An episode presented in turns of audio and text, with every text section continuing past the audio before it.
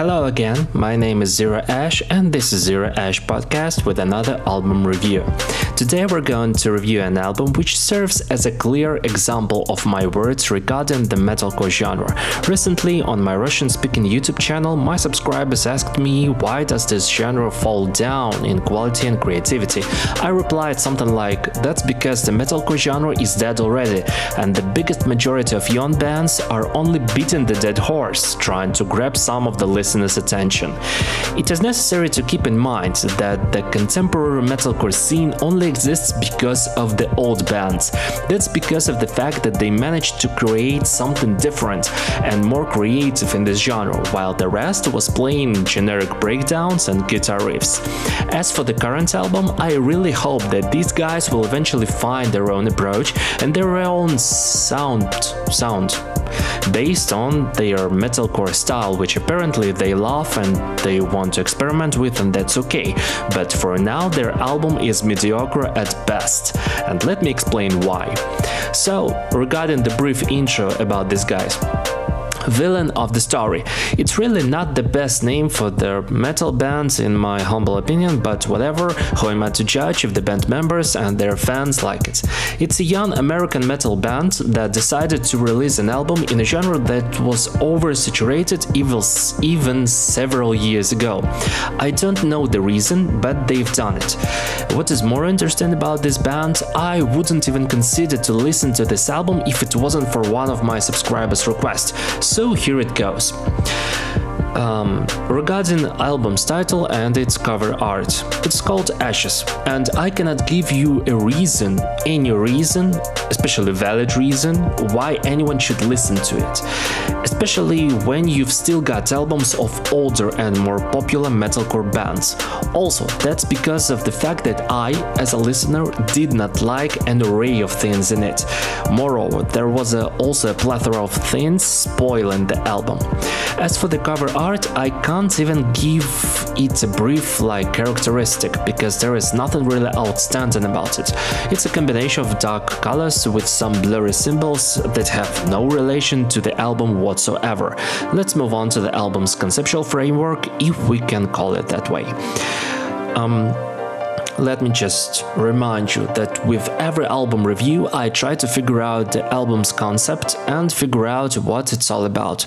With this album, it's simple. It's just a compilation of various themes of resisting different adversities, believing in personal strength, along with uh, like depressive themes of fears, anxieties, etc. In other words, these themes are almost identical to the theme of the metalcore albums of 2000. 2006, 2008, like middle of 2000s. I can understand why the old school or classic metalcore bands use the same topics over and over in their songs. It's because of the fact that these th- songs and uh, these themes um, brought them fame and popularity long, long ago. That's why they need to follow this approach in order to maintain their popularity levels. But I don't understand another issue. Why do the young bands sing about the same stuff? Why don't they want to introduce something new in terms of conceptual meaning? I really don't know. As for the musical content, here we've got a clash and mixture of sounds inspired by some more to Attack Attack and Motionless in White. Therefore, the guitar tone here is really low and it seems that these guys play 7-string guitars just to sound heavier. And what is more important, I really liked, like for real, I really liked and enjoyed the groovy riffs in track's introductory parts. What I did not like about the instrumentation is the further transitions and like development of the aforementioned riffs. That's because in majority of tracks we've got a couple of notes playing verses, like for real, with 3 to 4 generic power chords playing the choruses. Next, these are followed by nice intro riffs or by dully and boring breakdowns. Seriously, hearing the same breakdowns from band to band and from track to track really grinds my gears to be honest. Moreover, this doubtful instrumentation never benefits from guitar solos. Like, guess why? Because they're primitive as well. Track Without You is a bright example for this. But that's not that bad, to be honest. You know that I'm a real musical snob and. Um, can really sound picky in terms of albums and in terms of music. Nonetheless, if you are a normal person and don't dig deep into details, I've got to assure you that you'll find quite decent instrumentation here. That's even despite the fact that I don't like the drums here because they're mixed really poorly. As for the vocals, um, I'm not so sure to be honest. What is worse about the musical content of the album is the use of vocals, both clean and extreme vocals. You can somehow endure the auto-tuned clean vocals because of really interesting and unique timbre of vocalist's voice. I really wished that his vox was not so over-infused with the various effects. I would like it would have sound somewhere close to Bury Tomorrow's clean vocals which I really like. As for the screams, I don't know what to say. We can joke that it's like we can joke that we can joke something like it's 2005 we can joke something like it's 2005 calling on the line they want you to return their scream tone we can joke something like 2000s called, they want their scream tone back, but it won't make the picture brighter.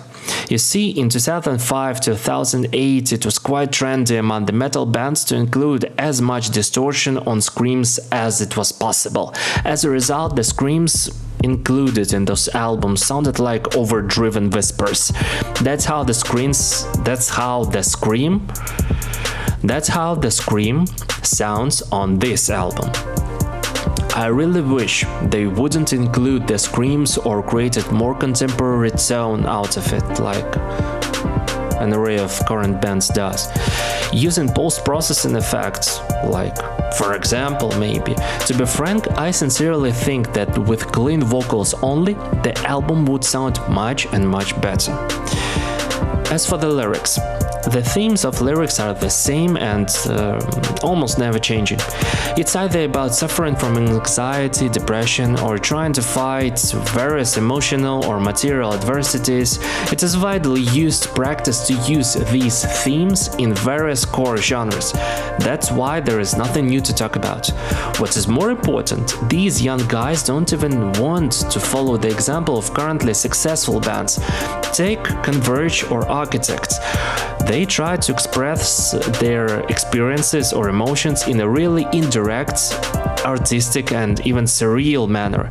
Parkway Drive or Bury Tomorrow try to create a unique atmosphere that will complement the album's overall sound. And what do we have here instead? Something like, I don't want to be afraid, but I'm afraid. That's the line from the text. Or I have to find a way to find misery inside of me.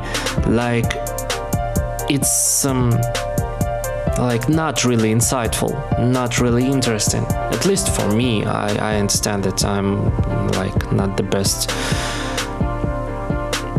whatever. Final thoughts.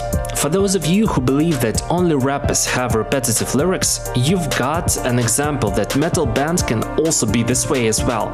In total, for relatively decent metal riffs that were really punchy and groovy. And for the rest of the mess mentioned above, I'd rate it about like 2 out of 5, just because of the fact that in total this album makes you rather bored than interested. So that's it for now. Thanks for listening. If you like this podcast, please give it a like. If you're here for the first time, please consider subscribing. Also, leave a comment about whether you listen to this album or not, whether you like this album or not, and about what should I review next in my future podcast. And once again, thanks for listening. This was Zero Ash Podcast, and you'll hear me next time. Goodbye.